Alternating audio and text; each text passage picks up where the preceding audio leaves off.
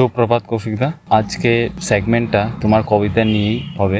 ইন্ট্রোডাকশনের প্রয়োজন নেই। আমাদের শ্রোতা সবাই জানে। এর আগেও আমরা অনেকগুলো সেগমেন্ট করেছি। সেই সেগমেন্টগুলোতে তোমার কবিতা আছে অনেক আলোচনা করেছি। টাইম ও স্পেস নিয়ে প্রত্যেকটা segment Apple podcast Anchor Spotify সব জায়গাতেই পাবলিশ হয়েছে তো শুরু করা যাক। হ্যাঁ অবশ্যই গৌতম। এর আগে তো আমরা কবিতা নিয়ে বের করেছিলাম একটা সেগমেন্ট আলাদা করে। তো আবার এটাকে আমরা কন্টিনিউ করছি। আশা করি আমাদের শ্রোতাদের ভালো লাগবে। তো চলো তুমি কন্টিনিউ করো। আমার ভালো লাগছে এটা অংশগ্রহণ করে। তাহলে কি আমি একটা কবিতা দিয়ে শুরু করতে হ্যাঁ, পারি? একটা কবিতা দিয়ে শুরু হলেই ভালো। সকালটাও খুব পাখির কিচিরমিচির প্লাস মেঘ, হালকা একটা রৌদ্র। অবশ্যই। তাহলে আমি একটা ছোট্ট একটা কবিতা দিয়ে শুরু করছি, যেগুলি আমার জীবনের অভিজ্ঞতা নিয়ে লেখা। যেটা আনটাইটেলড আছে কবিতাটা এখনও আমি জানি মানে যখন শুরু করেছিলাম, তখন যে পরিস্থিতিটার সম্মুখীন আমি করেছিলাম, সেটা রিফ্লেক্ট করছি কবিতার মধ্য দিয়ে। আমি এত নামের ধার ধারিনি। তো এই কবিতাটা হচ্ছে, একটু একটু করে জীবনে এগিয়ে চলা, স্বপ্নকে সিঁড়ি বানিয়ে আকাশের সঙ্গে হাত মেলাবার চেষ্টা খাতার পাতায় মনের আবুল তাবুল ছন্দ ছাড়া কিছু কথা, একটা মুহূর্তকে ধরে টেনে ছিঁড়ে ফেলার ইচ্ছা, দিনের শেষে রাতের অন্ধকারে নিজের অস্তিত্বকে খুঁজে বেড়ানো। এই হচ্ছে কবিতাটা। হ্যাঁ তো একটু এক্সপ্লেইন করলে মানে কি তোমার যে কবিতা কবিতা কনটেক্সটটা কীভাবে এলো বা কীভাবে তুমি এই কবিতাটা শুরু করলে? তার একটা ব্যাখ্যা যদি হয়। আসলে এই- ধরনের কবিতাগুলি না গৌতম একটা একটা পার্টিকুলার একটা মুহূর্তে যে আমি যে ধরনের সিচুয়েশনটা এক্সপিরিয়েন্স করি তার উপর ভিজ করেই আসলে এই ধরনের কবিতাগুলি বেরিয়ে আসছে আমার ছোট ছোট কবিতাগুলি। যেমন হ্যাঁ, হ্যাঁ। যখন আমি একটা কিছু চাইছি। পাচ্ছি না আমি ফ্রাস্ট্রেটেড হয়ে আছি তখনই এই যে ছোট ছোট কয়েকটা লাইন আমার মাথার মধ্যে ঘুরছে সেগুলিকে অনেক সময় তো অনেকগুলি লাইন আসে কিন্তু এটাকে বন্দি করতে পারি না। কিন্তু অনেক অনেক সময় এগুলিকে কয়েকটা লাইনের মাধ্যমে আমি এর লেখার চেষ্টা করি। যেমন আরেকটা কবিতা সেটা আবার আমার শোনাতে ইচ্ছে করছে। কবিতাটা হ্যাঁ। কিছুদিন আগে আমি লিখেছিলাম। সেটাও সেই রকমই মানে যেটা আনটাইটেল কোনো টাইটেল নেই কিছু নেই জাস্ট কয়েকটা মুহূর্ত আসে না মানে তুমি কিছু একটা এক্সপিরিয়েন্স করলে সেটা হয়তো বা সুখক্ষণ নয় বা সেটা হয়তো তোমাকে খুব ইমোশনাল করে দিল। তুমি তখন সঙ্গে সঙ্গে খাতা কলম নিয়ে বসে আমি দুটো লাইন জাস্ট লিখে আমি সেই মানে সিচুয়েশনটাকে মানে ধরে রাখার চেষ্টা করতাম আর কি। যেমন ওই এটা আমি এর আগেও শুনেছিলাম যেহেতু প্রসঙ্গক্রমে আমার মনে হয় যে এই কবিতাটা যদি পড়ি তাহলে একটু ভালো হয়, যেমন মাত্র দুদিন। তারপর সব খেলারই ইতি। জন্মের কারণটা বুঝতে না বুঝতেই মৃত্যুর সঙ্গে সহবাস। কত এলোমেলো চিন্তার ধ্বংসং, কত আবুল তাবুল প্রশ্নের উৎপাদ তবুও জালনার পাশে বসে মুক্ত আকাশকে দেখতে ভালো লাগে। ভালো লাগে মনু নদীর পাড়ের সূর্যের অস্ত যাওয়া মুহূর্তগুলিকে। কিংবা রাতের অন্ধকারে নিজেকে গভীরভাবে খোঁজা। তো এই যে ব্যাপারগুলি সেগুলি এই ছোট ছোট ব্যাপারগুলি আমার কবিতার মধ্যে বারবার আসছে। আর যেগুলি- জিনিস যেটা লক্ষ্য করলাম শহরের কিছু যেমন মনু নদীর কথা তুললে যে মনু নদীর মানে সানসেটটার কথা তুললে এই অনেকটাই তুমি শহরের যে কথাগুলো হ্যাঁ। সেগুলো হয়তো কবিতার মাধ্যমে হ্যাঁ। সেগুলো তোমার কবিতাতে চলে আসে বা তোমার থট যেভাবে তোমার থট প্রসেস যেভাবে চলে সেইভাবে মানে এই জিনিসটা তোমার কবিতার মধ্যে চলে আসে। আর শব্দগুলো খুবই সহজ মানে কঠিন শব্দ নয়। এটা শ্রোতারা বুঝতে পারবে না যারা শ্রোতা বা যারা তোমার কবিতা শুনছে তারা হয়তো বুঝতে বুঝতে পারবে খুব সহজে। আর তুমি একটা শহরের যে ছবি হয়তো তুমি কবিতার মধ্যে নিয়ে আসো বা কবিতার ছন্দে চলে আসে। ঠিক আছে নেক্সট আরেকটা যদি কবিতা পাঠ করা হয় তাহলে হয়তো বা তুমি একদম ঠিক বলেছ মানে যেটা সেটা যদি আমি গৌতম আমি এখন আর তুমি বলছো টাউনের যে ব্যাপারগুলো আসছে আসলে শহরে সেটা শহরে যে ব্যাপারটা যেটা আমি যদি এবার গ্রামে সেটা এক্সপিরিয়েন্স করতাম তাহলে সেই কথা কথাগুলি আসতো। যেটা আসলে আমি বারবার এক্সপিরিয়েন্স করছি আমি যেটা বোঝাতে চাইছি সেটাই আসছে। সেটা আহ, শহুরে আজকে এখন শহরে আছে হয়তোবা আহ, আরও কিছু কবিতা আছে যেগুলি হয়তোবা আমি যখন আগরতলা পড়েছি যেমন সেই রকম একটা কবিতা তোমাকে শোনাচ্ছি যখন আমি ইউনিভার্সিটি পড়তাম তখন একটা পরিস্থিতিতে এই কবিতাটা লেখা আমার যেমন আমি শোনাচ্ছি তোমাকে ভালো লাগবে আশা করি। কবিতাটার নাম শাস্তি। ঠিক আছে। কি দোষ ছিল আমার? কি দোষ ছিল? কেন এই শাস্তি দিলে আমাকে? যে শাস্তির করুণ পরিণতি আমার জীবনটাকে দুর্বিষহ করে তুলেছে? কেন দিয়েছ এই শাস্তি? যে শাস্তি আমার হৃৎপিণ্ডে কাটা হয়ে বিচ্ছে? যদি পারতাম, বুক ছিঁড়ে আমার রক্তমাখা হৃদয়টি তোমার হাতে তুলে দিতাম। কি করতে তখন? হয়তো আটকে উঠতে। ছিটকে তিন হাত দূরে চলে যেতে তুমি। বিদ্যুতের মতো ঘৃণা খেলা করে যেত তোমার সর্ব অঙ্গ। মুহূর্তেই ছিঁড়ে ফেলতে রাস্তার মাঝখানে আমার অসহায় লাল হৃদয়টিকে। গাড়ি চাপা পড়ে তোমার সামনেই থেতলে যেত হৃৎপিণ্ডটি। তবু সুখ হতো প্রচণ্ড সুখ। আমার অন্তিম শ্বাসটুকু ছেড়েছি বলে তোমারই সামনে।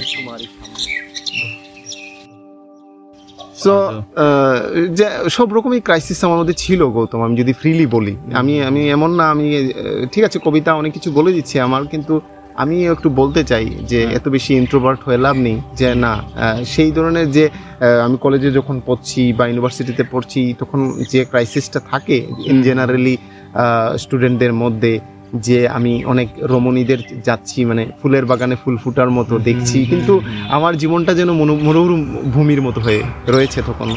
তো ওদের দেখে আমি যেহেতু একজন মানুষ একটা ছেলে আকাঙ্ক্ষা আমার মনেও জাগতো আমি এদের দেখতাম। কিন্তু কোনো না কোনো দিকে তো এগুলো প্রকাশ পাবে নয়তো নিজের মধ্যেই দেবে মানে একটা পাগল হয়ে যাওয়ার মতো উপক্রম না। তো এই কবিতার লাইনগুলিকে আমি বেছে নিলাম বা এই কবিতার মধ্য দিয়ে আমি আর আমার যে এই আকাঙ্ক্ষাটাকে আমি বের করতাম কেননা এগুলি চেপে তো বেশি দিন রাখা যায় না তো ওই যে মুহূর্তগুলিকে একটা রোম রমণীকে না পাওয়ার স্বাদ হ্যাঁ। বা বিভিন্ন ফুলের বাগানে ফুল ফুটার মতো যে দেখতাম আমি কিন্তু আমার জীবনটা যে মরুভূমির যে এক্সপিরিয়েন্স সেইগুলোই আমার বারবার ঘুরে ফিরে আসছে কবিতার মাধ্যমে যেটা তুমি দেখছ সেখানে একটা কথা বলে হ্যাঁ। ইন্ট্রোভার্ট তুমি না হ্যাঁ। ইন্ট্রোভার্টটা তুমি হয়তো বা তুমি এই বিষয়গুলো নিয়ে হয়তো বা তুমি কারোর সাথে আলোচনা করো না কিন্তু তোমার কবিতার মধ্যে এই বিষয়গুলো চলে আসে। কারণ সেখানে তোমার যে থট তুমি যেভাবে চিন্তাধারা করো বা যে তোমার ভাবনা চিন্তাগুলো হয়তো বা সেটা হয়তো বা তোমার একটা মিডিয়াম হিসাবে কবিতা হয়ে আসে। যেমন কবিতা তো- তোমার কথাটাই বলছে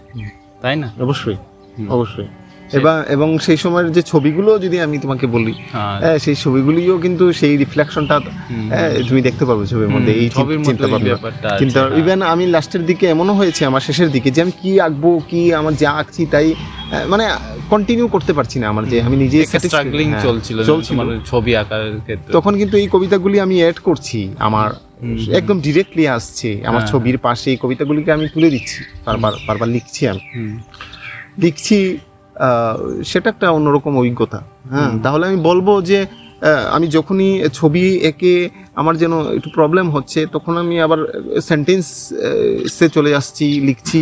যখন লিখে মনে হচ্ছে যে না আমি পারছি না তখন আমি আবার ছবিতে চলে যাচ্ছি। কিন্তু ছবিটা দুটো দুটোরই আমার কাছে মনে হয় যে পরিপূরক। মানে হ্যাঁ, দুটো হ্যাঁ, দুটোকে আমাকে হেল্প করছে একটা সময়কে তুলে উঠে থেকে উঠানোর জন্য আমাকে। হ্যাঁ, হ্যাঁ। ঠিক আছে কেননা আমি তো একটা একটা আমার কাছে মনে হচ্ছে যে ফ্রাস্ট্রেশন ডিপ্রেশন যেগুলো এগুলি তো এখন বন্ধ হয়ে গেছে আমার যে সেগুলি দিয়ে ঘিরা আমি ঠিক আছে? তখন ওই কবিতা কিংবা ওই ছবির মাধ্যমে আমি ওদেরকে বন্ধু বানাচ্ছি এই ফ্রাস্ট্রেশনটাকে এই ডিপ্রেশনটাকে আমি বন্ধু বানাচ্ছি। তো সেটাই আর কি। তোমার এই মানে যেটা তোমার কাজের যে ধরনের মানে ফার্স্টেশনের কথা বলছো তোমার কবিতার মধ্যে সেগুলো আছে কিন্তু মানে খুবই সহজভাবে তোমার যে থট স্টেট অফ মাইন্ড অনেকটা সময় যেমন ধরো তো তুমি অনেক সময় ডাউট থাকে অনেক সময় কনফিউজ অনেক সময় অনেক ধরনের প্রবলেম থাকে। তো সেই প্রবলেমগুলো হয়তো বা তোমার কাজের মধ্যে চলে মানে তোমার কবিতার মধ্যেও চলে আসে বা কাজের মধ্যেও চলে আসে। আর আরেকটা জিনিস যেটা হয়তো বা তুমি অনেকটাই সচেতন হ্যাঁ সমাজ নিয়ে সমাজ নিয়ে তোমার চিন্তাধারা আছে তুমি এডুকেশনটা নিয়েও একটা মানে তোমার নিজের একটা কনসার্ন আছে। তো কবিতা নিয়েও তোমার একটা আলাদা একটা কনসার্ন আছে। ঠিক আছে, এবার হচ্ছে তোমার যে প্ল্যাটফর্মটা হচ্ছে, যেমন কবিতাটাকেও তুমি তোমার পেইন্টিং এর সাথে তুমি অ্যাড করছ। সেখানে হয়তোবা জিনিসটা নন ফর্মালি নন ফর্মাল বলতে কিন্তু যখনই আমরা এই এক্সপিরিয়েন্সটা আছে, এই এক্সপিরিয়েন্সটা কিন্তু আমরা এই প্রসেসটা খুব ছোটোবেলা থেকে শুরু হয়ে যে তিল তিল তিল করে সেটা যেমন বৃষ্টির জল যেমন বৃষ্টির জল একসাথে হয় না। তো সেটার একটা আলাদা একটা প্রসেস তোমার যে থট তোমার যে চিন্তা ভাবনা তার একটা প্রসেস তুমি হয়তো কবিতার মাধ্যমে আসে বা পেন্টিংয়ের মাধ্যমে তুমি যেটা এক্সপ্রেস করো। কিন্তু একটা প্রসেস তোমার কথার মধ্যেও আছে বা তোমার ভাবনা চিন্তার মধ্যেও আছে প্লাস তোমার ছবি আঁকার মধ্যেও ওই প্রসেসটা আছে। হয়তো বা সাকসেস হচ্ছ কি হচ্ছ না তা ম্যাটার করছে না। কিন্তু তোমার প্রসেসটা কিন্তু ওই স্পন্টিনিয়াস একটা ব্যাপার আছে। একটা রিপিটেশনও আছে পাশাপাশি তুমি স্পন্টিনিয়াসলি তুমি এই জিনিসগুলোকে নিয়ে যাচ্ছ তো তোমার থটগুলোকে নিয়ে যাচ্ছ। যেমন আমি এখানে একটা এড করতে চাইছি প্রথম তুমি ঠিক বলেছ কথাটা কন্টিনিউয়াস আসছে এই কারণে যে কেননা আমি আমার এক্সপিরিয়েন্সটাকে গুরুত্ব দিচ্ছি আমি যেটা। এক্সপিরিয়েন্স করছি। সেটাই সেটাই আমি কিন্তু যেমন আমি গীতা কিংবা এই যে ধর্মীয় যে ব্যাপারগুলো। যেগুলো আমি শুনছি অনেক সময় আমার বাড়িতে মা কীর্তন করেন বা এগুলো। কিন্তু এগুলো আমাকে কোনো বা একটা একটা আমি বলছি সিম্পল যে সামাজিক যে আমাদের অনুষ্ঠান যেমন বিয়ে হতে পারে। আমি কোনো সময় এগুলো অ্যাটেন্ড করিনি। তো এগুলো আমার কাজের মধ্যে এর জন্য আসছে না। যেটা আমি। প্র্যাকটিক্যালি এক্সপিরিয়েন্স করছি সেটাই সেটাই বারবার সেটা হতে পারে তোমার সঙ্গে বসে আমার এখন কথাগুলির মুহূর্ত থেকে হয়তো বা কোনো কিছু আমি পেয়ে যেতে পারি। যেগুলো হয়তো বা কোনো সেন্টেন্সের মাধ্যমে আমি রূপ দেব। বা কোনো ব্রাশের মাধ্যমে হয়তো বা কালার করব। হ্যাঁ। সেটা সেটাই মানে আমি এক্সপিরিয়েন্সটাকে গুরুত্ব দিই আর আরেকটা জিনিস মাথায় রাখি সবসময় যে আমি কত সহজে একটা সাধারণ মানুষের সঙ্গে কানেক্ট করতে পারব। আমার ভাষাগুলি সেখান থেকেই চলে আসছে মাথার মধ্যে। আমি যখনই ভাবি যে রবীন্দ্রনাথের সময়ের লেখাগুলো সেই সাধু আসার কথা বা সেই তখনের ইউজ করা যে শব্দগুলো যেগুলো এখনকার সময়ে যার ভ্যালু কেউ এসে না এত সময় নেই যে এই কম্পিউটারের যুগে এসে বসে ডিকশনারি দেখে এই অর্থগুলির মিনিং খুঁজে তারপর তোমার কবিতা পড়বে এত সময় মানে কেউ নেই। নেই। সেটা একটা দিক এটা মানুষের এটা এটা কবি মানে আর্টিস্টের কোনো সেখানে দোষ নেই। সেটা হচ্ছে মানুষ অলস হয়ে গেছে। হ্যাঁ মানে সময়ের চাহিদা। সময়ের সময়ের সাথে সাথে মানে। সবকিছুই তার একটা আকার যেটা আছে তার একটা ফর্ম আছে সেটা কোনো না কোনো ভাবে চেঞ্জ হয়ে যায়। হ্যাঁ, ছবির ক্ষেত্রে যেটা হয় বা আমাদের ফিল্মের ক্ষেত্রেও য- যদি দেখি বা মিউজিকের ক্ষেত্রেও যদি দেখি তো সবকিছুই সময়ের সাথে সাথেই ও পরিবর্তন করে নেই নেচারটাও সেম আমাদের বডিটাও এরকমই যে আমরা নেচারের বিপক্ষে গিয়ে হয়তো আমরা কোনো কিছুই করি না। যখনই দেখি যে নেচারের যেভাবে চাইছে হয়তো সেইভাবেই আমাদের বডিটা বা আমাদের যে ক্যারেক্টারিস্টিকটা সেইভাবেই তার গঠনটা ধীরে ধীরে ধীরে ধীরে করে সেটা হয়ে যায় তো অবশ্যই। আরেকটা মানে কবিতায় শুনব যেমন আরেকটা কবিতা হচ্ছে তোমার এই বাঁচার মন্ত্র সেটাও দু- তিন লাইনের জাস্ট মুহূর্তগুলিকে আবার একটা জিনিস আমার হ্যাঁ। প্রশ্ন তুমি যে কবিতাগুলো অনেক সময় হয়তো বা দুটো লাইনে হয়ে যাচ্ছে হ্যাঁ। চারটে লাইনে হয়ে যাচ্ছে যখন পাঁচটা লাইন ছটা লাইন অনেক সময় হয়তো বা বারোটা বিশটার হ্যাঁ। মতো লাইন হয়ে যাচ্ছে তো সেখানে তুমি তোমার কনসার্নটা কি? মানে কীভাবে তুমি কবিতাগুলোকে ওই- ওইভাবে দেখো? মানে একটা ফর্মেট যেমন তুমি একটা পেন্টিং করার সময় বা একটা কিছু করার সময় আমরা ভাবি একটা তার একটা ফর্ম থাকবে বা একটা তার একটা স্ট্রাকচার থাকবে। ওই স্ট্রাকচারটা কি? আমি হয়তো কবিতার মিনিংটা না হয় তার একটা আউটার একটা স্ট্রাকচারের কথা বলছি। সেখানে কীভাবে তুমি এই সেই জিনিসটাকে দেখো? সেখানে আমি তোমার সুন্দর করে বলতে চাই গৌতম যে তুমি আমার করতে পারো এরকম। আমার অনেকগুলো। ছোট গল্প আছে। হ্যাঁ। তুমি সুন্দর বলেছ ডেকোরেশন যে ব্যাপারটা না? হ্যাঁ হ্যাঁ। হ্যাঁ যে আমার কবিতা এতটুকু লম্বা হতে হবে আমার কবিতা এত আমি তার ধার দাঁড়ি না আমি মনে করি যে আমি যে সিচুয়েশনটা মধ্যে আছি তা মানে সে একটা লাইনে হতে পারে যে আমি সেই সিচুয়েশনটাকে আমি এক্সপ্রেস করতে পারছি। অনেক অনেক সময় মনে হয় যে আমি অনেকগুলি লাইন লিখেও সেই সিচুয়েশনটাকে আমি এক্সপ্রেস করতে পারছি না। হ্যাঁ হ্যাঁ হ্যাঁ। আর সেটা আমি ডিসাইড করি কখন আমি বলছি। আমি প্রথমে তো লিখে নিলাম লিখে নিলাম। আমি যখন অনেকবার পড়ি এটা একটা প্রসেসিং এর মতো চলতে থাকে। অনেক। সময় মনে হয় যে যে আমার এই পাঁচটা লাইন তো আমি লিখলাম। এই পাঁচটা লাইনে দরকার নেই হয়তো বা এই তিনটা লাইনে আমি আমার মুহূর্তটাকে ডেসক্রাইব করতে ইনাফ ইয়ে করে নিচ্ছে। আমি যদি আরও দুটো লাইন রাখি এখানে তাহলে হয়তো বা এটা ডেকোরেশন একটা ডেকোরেট হয়ে যাবে। আর আমরা। ডেকোরেট করতে চাইছি না আমি একটু কঠিন বাস্তব যেটা আমি ফিল করছি সেটাকেই যেহেতু আমি হ্যাঁ, সামনে পরিবেশন করার চেষ্টা করছি তাই আমি তিনটা লাইনকেই রাখার চেষ্টা করি। মানে হ্যাঁ। আমার রিয়েলিস্টিক অ্যাপ্রোচ অ্যাপ্রোচটা যেটা এক্স্যাক্টলি হ্যাঁ যেমন তোমার ছবির মধ্যে যেই ব্যাপারটা আছে বা হ্যাঁ। তোমার ছবির। প্র্যাকটিসটা যেটা আছে অনেকটাই তুমি মানে রিয়েলিস্টিক অ্যাপ্রোচটা রাখার আর চেষ্টা তুমি সেদিন যেটা বললে আমার ছবি দেখে যে তুমি এলিমেন্ট কমিয়ে দাও। যেটা তুমি আমার কবিতার মধ্যে লক্ষ্য করতে পারবে যে হ্যাঁ, আমি আমি আমি আছে না এলিমেন্টকে একদম সিম্পলিফাইড করার চেষ্টা করছি মানে পুরো সারফেসটাকে আমি একদম মিনিমাল একটা জায়গা থেকে দেখার চেষ্টা করছি। হ্যাঁ। ঠিক আছে? মানে যত কম মানে কথা বলে একটা মানুষের সঙ্গে কমিউনিকেট করা যায় তার জন্যই তো কবিতাটা। কবিতাটা কেন? যে দুটো লাইনে যেন আমি অনেক কিছু এক্সপ্রেস করতে পারি। বা ছবিটা কেন? ছবিটা তো একটা মিডিয়াম সাইলেন্স মিডিয়াম ঠিক আছে? এটা একটা সাইলেন্স ল্যাঙ্গুয়েজ আমি বলতে পারি। silence, হ্যাঁ। হ্যাঁ। তাহলে যেখানে কথার কোনো যে স্কোপই নেই।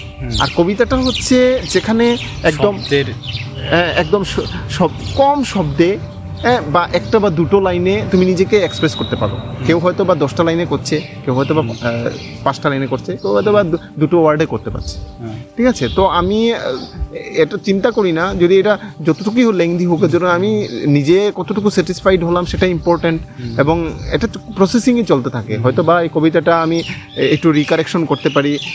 আজকে লিখলাম তো আমি হয়তো বা সাত দিন পরে এটা একটু রিকারেকশন করে হয়তো বা আমি এটা কাটাছেড়া করে একটু বড় করতে পারি ছোট করতে পারি এটা প্রসেসিং এর উপর চলে আর কি এটা হ্যাঁ, হ্যাঁ। আরেকটা কোয়েশ্চেন যেটা আমার আছে সেটা হচ্ছে আমাদের ছবির মধ্যে একটা যেমন প্রসেস নিয়ে যখন আলোচনা করছি বা স্পন্টিনিয়াস একটা ব্যাপার নিয়ে আলোচনা করছি তোমার কবিতার মধ্যে এই ব্যাপারটা তুমি কনসিয়াসলি যেটা তোমার কবিতার যে একটা থিম বা তার একটা ক্যারেক্টার যে তোমার কবিতার শব্দ শব্দ নিয়ে কোনো মানে তোমার শব্দগুলো যেগুলো খুব সহজ কিন্তু তার যে একটা ক্যারেক্টার বা একটা থিম যেমন ওর কবিতা একটা সিরিজের মতো সেটা নিয়ে তোমার কনসার্নটা কি? বা তুমি কীভাবে এই জিনিসটাকে ভাবো? কবিতাগুলিকে মানে সিরিজ আকারে আমি এখনও দেখিনি।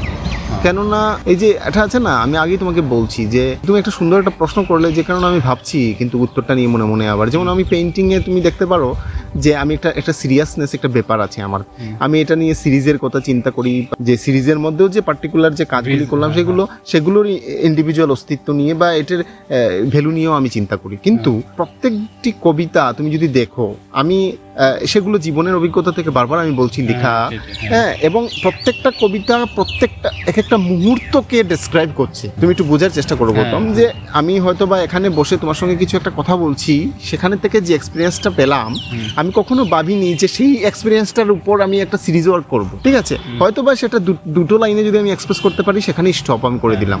তো কবিতাটাকে নিয়ে একটা ডেকোরেটিভ জায়গা যে আমি সিরিজ করব বা এটাকে আমি একটা বড় একটা লেভেলে নিয়ে যাব সেই রকম আমি ভাবিনি। জাস্ট খালি কবিতাটাকে আমি জাস্ট ছোটো ছোটো মুহূর্তগুলিকে আমি জাস্ট কোনো সময় চারটা লাইনের মাধ্যমে কোনো সময় হয়তো বা দশটা লাইনের মাধ্যমে হ্যাঁ। জাস্ট খালি বন্দি করে রাখার চেষ্টা করেছি। সেটাই আমার কাছে ইনাফ মনে হচ্ছে যার জন্য আমি এত সিরিজ নিয়ে একটু ডেকোরেটিভ একটা চিন্তা ভাবনায় যাচ্ছে। সেটা- সেটা কোয়েশ্চেনটা আসার কারণটা হচ্ছে আমি তোমার যে কাজের যে স্পন্টিনিয়াস বা তুমি থট যেমন যেভাবে তুমি যেটা বললে তোমার প্রতিদিনের যে মুহূর্তগুলোকে হয়তো বা তুমি চারটে পাঁচটে লাইনে তুমি হয়তো দুটো- লাইনের মধ্যেই তুমি বন্দি করে নিচ্ছ। তো সেখানে তোমার কোয়েশ্চেনটা এই কারণেই করলাম যে শ্রোতারাও বুঝতে পারে যেমন স্পন্টিনিয়াস ব্যাপারটা কি হতে পারে বা কবিতার মধ্যে ফ্লোটা কীভাবে আসে বা তার যে ডিউরেশন বা তার যে সময়টা সময়টা কতটুকু ইম্পর্টেন্ট সেখানে মানে টাইমটা কতটুকু ইম্পর্টেন্ট তুমি কীভাবে এক্সপিরিয়েন্সটা নিচ্ছ বা হয়তো বা আজকে তুমি এক্সপিরিয়েন্সটা নিলে এই তোমার কাছে কিছু শব্দ চলে এলো। কবিতাটা তো তৈরি হয় ওই এক্সপিরিয়েন্স থেকে একটা শব্দ তৈরি হয়। শব্দ শব্দগুলোকে নিয়ে তারপর ভাবতে ভাবতে একটা সেন্টেন্স হয়ে হয়ে যায়। তার একটা রূপ আকার ধারণ করে। সেটাই মানে শ্রোতারাও যাতে বুঝতে পারে তোমার কবিতার যে স্পন্টিনিয়াস ব্যাপারটা কি কারণে হচ্ছে তার জন্য এই কোয়েশ্চেনটা করা ঠিকই আছে কোয়েশনটা আমার ভালো লেগেছে। তো তোমাকে আরও একটা কবিতা শোনাই। যে কবিতাটা সেই জায়গা থেকে একটু সবসময় তো একটু ডিরেক্ট থাকি আমি। ডিরেক্ট থাকি অনেক সময় আমি দেখি যে কবিতার মাধ্যমে কবি- কবিতা স্ট্রেট ফরওয়ার্ড হ্যাঁ স্ট্রাইট পড়া যেটা যেটা। হ্যাঁ, যেটা মুখে আছে সেটা হ্যাঁ, সেটাই সেটাই। হ্যাঁ। সেটাই আমার কবিতাতে যে একটু লুকিয়ে বা একটু হ্যাঁ। ইয়ে চেপে ইয়ে করার যা জিনিসটা আমার মধ্যে কম। আমিও একটু অনেক অনেক সময় একটু ওপেন লি কিছু একটা বলতে আমি যেমন কোনো একটা জিনিস সিচুয়েশন দেখলাম ভালো লাগল না আমি বলব না কেন? হ্যাঁ। এরকম একটা মেন্টালিটি কাজ হ্যাঁ, করতো আর কি। হ্যাঁ। যেমন আমার একটা কবিতা আমি শোনাচ্ছি তোমাকে। সেটাও আনটাইটেল এবং এটা আমার ডেটও লেখা আছে আমি কবে আমি এটা লিখেছিলাম। যেমন দু হাজার চোদ্দোতে মানে টু 14 হ্যাঁ। টু জিরো ওয়ান ফোর হ্যাঁ হ্যাঁ, লিখেছি। আমরা ইউনিভার্সিটিতে ছিলাম হ্যাঁ। হ্যাঁ একসাথেই তো ছিলাম পাশাপাশি। হ্যাঁ তো সেই সময় এটা লেখা যেমন কবিতাটা বলছি। শেষ করেছি আবার শুরু করব। হোক কঠিন হোক নির্মম তবুও বিন্দু বিন্দু জল দিয়ে সমুদ্র গর্ব, ঠাইহীন সমুদ্র। মৃদু নাচবে সে বায়ুর সঙ্গে, উষ্ণতা চুরি করে প্রেম নিবেদন করবে। আবেগ অনুভূতি সেন্টিমেন্টগুলিকে সুরসুরি দেবে, খেলবে বিষাক্ত কোনো সর্পিনীর মতো। তারপরই দংশন আর মৃত্যুর মাঝখানের গভীর সময়টাকে অনুভব করব। আমি শুরু করেছিলাম। এবার ও শেষ করবে। ঠিক আছে? তো ওই সেই মুহূর্তে আমি দেখতাম আবার বলছি যে বাগানে ফুল ফুটছে এই সেই সেটাও আমার একটা ক্রাইসিসের পার্ট ছিল। সেগুলো লাইনে রাখলে আমার কবিতায় এসছে বারবার। সেখানে একটা কথা বলি হয়তো বা এটা কবিতার প্রসঙ্গে নাও হইতে নাও হতে পারে। পার্সোনাল মানে লাইফ নিয়েই। তোমার কোনো গার্লফ্রেন্ড এখনও নেই হ্যাঁ যেটা আমি জানি। তো তোমার ইচ্ছে হয় না যে বিয়ে টিয়ে করবে? দেখো গৌতম আমি একটা কবিতার মাধ্যমে তোমাকে বোঝাতে চাই ব্যাপারগুলো। অবশ্যই হ্যাঁ, কেন তোমার তো শুধু কবিতাই রয়ে গেল। হ্যাঁ যেমন একটি সেটা একদিন শুনিয়েছিলাম তোমাকে আমি যে একটা সাদা ফুল হ্যাঁ, না সেটা বলেনি দুটি লাইন যে দেখো গৌতম আমি যখন কলেজে পড়ি কিংবা ইউনিভার্সিটিতে পড়ি হ্যাঁ আমার মনে এসছে। কিন্তু আমি আগে বলেছিলাম আমি এইসব ব্যাপারে খুবই ইন্ট্রোভার্ট যে কারণে হয়তো বা কখনো অবভিয়াসলি সাহসে জিগাতে পারিনি এক্সপ্রেস করব। হ্যাঁ। তা কোনো না কোনো ভাবে তো এক্সপ্রেস হতে হবে নয়তো একটা মানুষ কতদিন মানে নিজেকে চেপে একটু হ্যাঁ। বেশি দিন মা- মানুষইও কথা হয় সে সেই মানে সাধারণ মানুষের স্টেজটাকে লঙ্ঘন করবে বা কিছু একটা হবে যদি সে বেশি দিন হ্যাঁ। চেপে রাখে। হ্যাঁ আমিও চেপে রাখতে পারতাম না। আমি তখন একটা মাধ্যম আমি এই কবিতার মাধ্যমে সেটা প্রকাশ করতাম। আমি কবিতাগুলি পড়তাম মাঝখানে সময়ে ও সময়ে পড়তাম হ্যাঁ এবং সেই কবিতাগুলি আমি শোনাচ্ছি। আর তুমি যে বিয়ের ব্যাপারটা নিয়ে আমি না এটা মানে এটা কবিতার দেখা যাক আমাদের সলমন বাবুও তো এখনও বিয়ে করেননি। সলমান খানের মতো তাহলে সলমান খান তো থেকে অনেক ছোট আমি। হ্যাঁ। তাহলে আগে বড়দের আছে। হ্যাঁ, তাহলে আগে বড়দের করা উচিত তাই আমি অপেক্ষা করছি।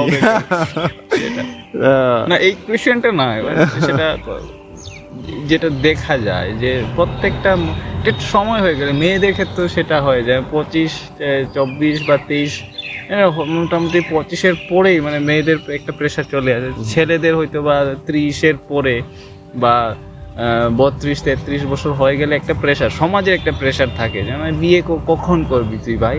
যেখানে যাবি সেখানেই গিয়ে হয়তো বা দেখা যাচ্ছে যে মানে কেউ হঠাৎ করে এসে কি ভাই তুই কবে বিয়ে করছিস? কোনো প্রসঙ্গ নেই সেখানে বিয়ের প্রসঙ্গ। হঠাৎ করে দেখা হলো ভাই গিয়েই প্রশ্নটা হবে যে বিয়ে কবে করবি ভাই আমি বিয়ে করব কি করব না সেটা আমি ডিসাইড করব না না এটা একটা মানসিকতা কাজ করছে যে হ্যাঁ, আমাদের সমাজে যা। চলছে আর কি যে হ্যাঁ। যত কমে তুমি মানে কম বয়সে বিয়ে করতে পারবে তো আমার কাছে মনে হয় হ্যাঁ করা উচিত সেটা করা- উচিত ঠিক আছে কিন্তু আমার-। কিন্তু আমার লিভিং স্ট্যান্ডার্ডটা হয়তো এরকম নয় বা আমি হয়তো বা নিজেকে ভাবছি যে আমি যদি একটা চাপ প্রেশার ফিল করছি যে হয়তো বা যদি আমি এখন বিয়েটা করি, আমি আমার ক্রিয়েটিভ যে চর্চাটা আছে ক্রিয়েটিভিটির বা একটা নতুন কিছু করার যে চেষ্টার যে চর্চাটা আছে, সেটা হয়তো একটু বিঘ্ন হতে পারে। এরকম হ্যাঁ, maybe. I am getting scare to get married now that is why I am. Stopping myself to get married এটা আমার নিজের সঙ্গে ডিল করছি ব্যাপারটা হ্যাঁ, নিয়ে। গৌতম তুমি ভালো সেটা তুমি পাবলিক করার চেষ্টা করছ আমাকে ওপেন করার চেষ্টা করছ। না না পাবলিক ভালো। ঠিক আছে এই প্রসঙ্গটাকে আমি এখানেই সে সমাপ্ত করছি। হ্যাঁ। এবার একটা কবিতার মাধ্যমে সে সমাপ্ত হ্যাঁ, করে এই প্রসঙ্গ হ্যাঁ এই কবিতার মাধ্যমে আমাদের সময়টাও কম।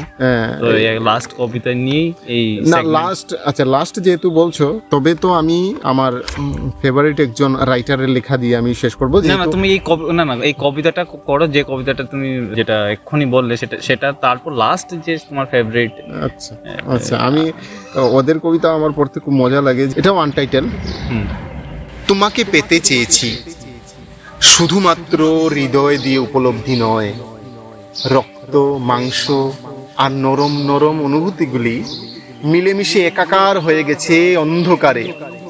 নগ্ন দেহেতে নাকি শুধুই রহস্যের গন্ধ? হয়তো একদিন আমিও আবিষ্কার করব। আমি কুকুর নই যে গন্ধে পাগল হয়ে যাব, বাঘ নই যে ঝাঁপিয়ে পড়ব। শুধু অবাধ্য দুটি চোখ তার কাজ করে যায় নীরবে।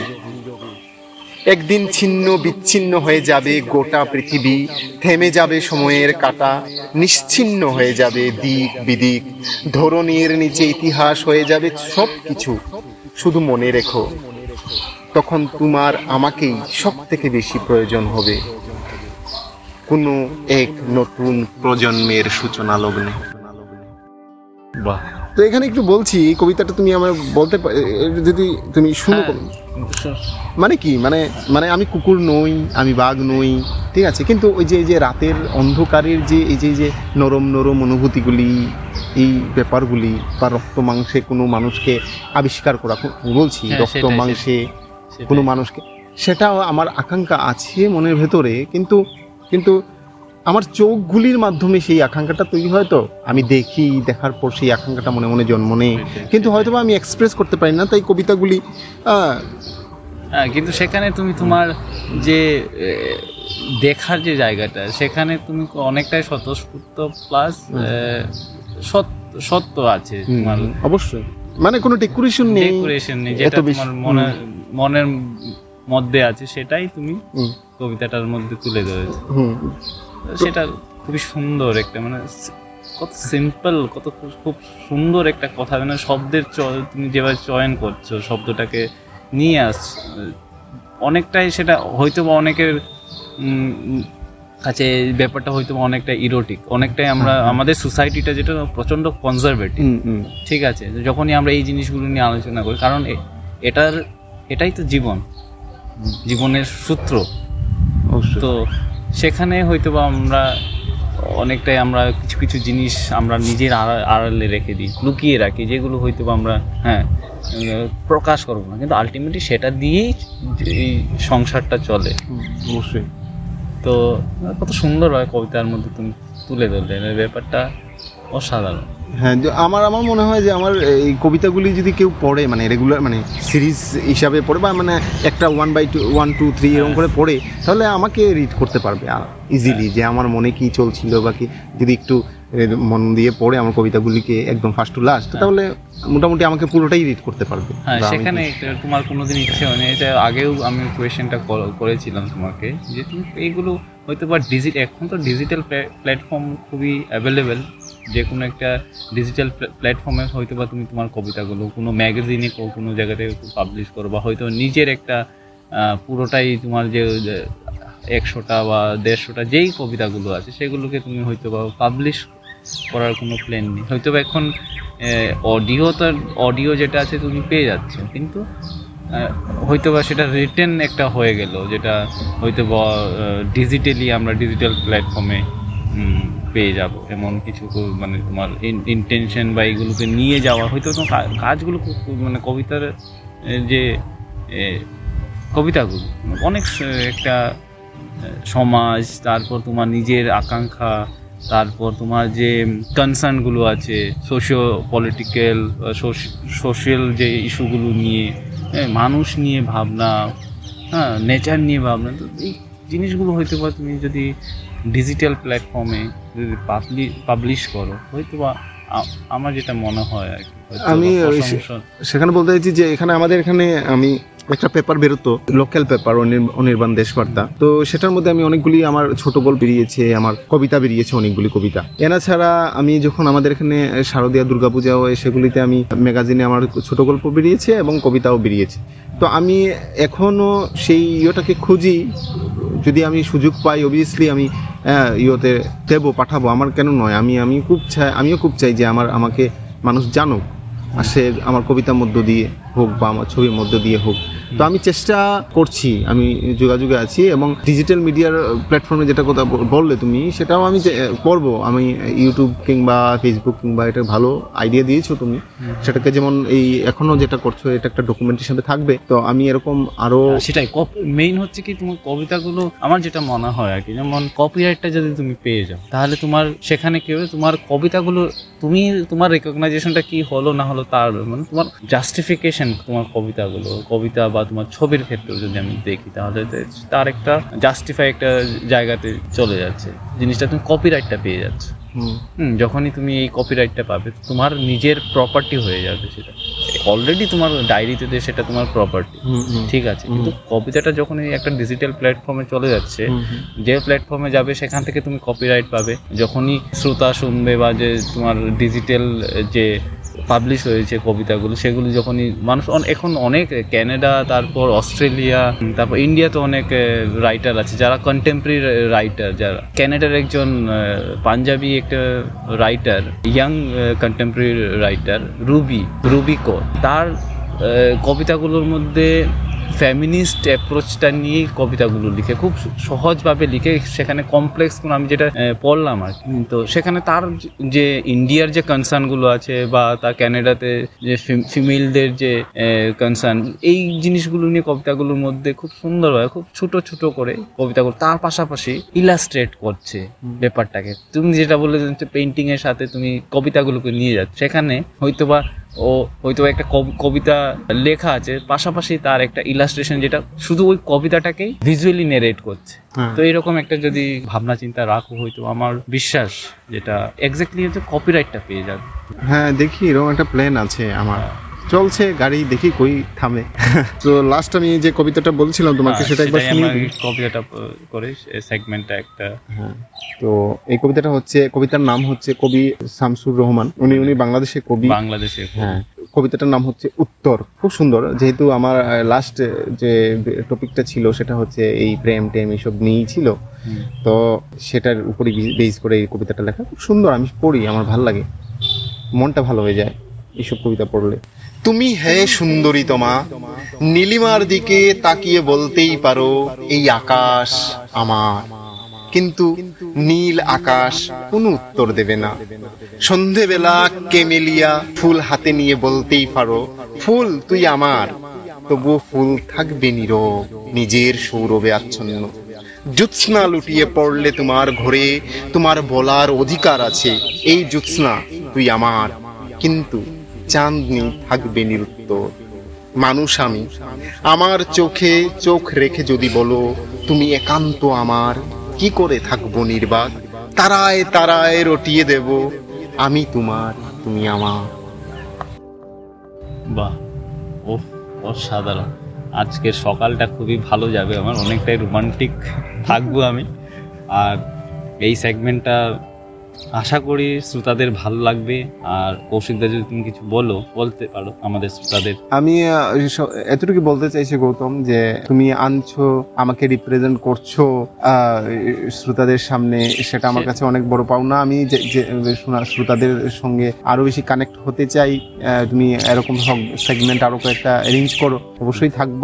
আর শ্রোতাদের জানাচ্ছি অনেক ভালোবাসা আমার এই শেষ বেলায় এই আজকে। হ্যাঁ শেষ বেলায় আমি অনেক ভালোবাসা জানাচ্ছি। আজকের এই সেগমেন্টের শেষ বেলায় বলছি। আহ, আর শ্রোতাদের বলছি যে ওরা যেন ভালো থাকে। আর গৌতম তুমিও ভালো থাকবে। অবশ্যই অবশ্যই। সবাই ভালো থাকবে। সেটাই আর কি। আর এই যে সেগমেন্টটা অনেকটাই মনে হচ্ছে নেচারটা আমাদের সাথেই আছে। অবশ্যই শ্রোতাদের ভালো লাগবে। তো এই বলেই এই সেগমেন্টটা আমরা এখানেই শেষ করছি। আবার নতুন একটা সেগমেন্ট নিয়ে আমরা চলে আসব। সঙ্গে থাকবেন কৌশিক রায় চিত্রশিল্পী এবং পোয়েট আর ভিজুয়ালাইজার আর কি ইন্ট্রোডাকশন দেব শর্ট স্টোরি রাইটার আর ছোট ছোট নাটকও করে ওনার ইউটিউব আছে ইউটিউব চ্যানেল আপনারা ভিজিট করতে পারেন।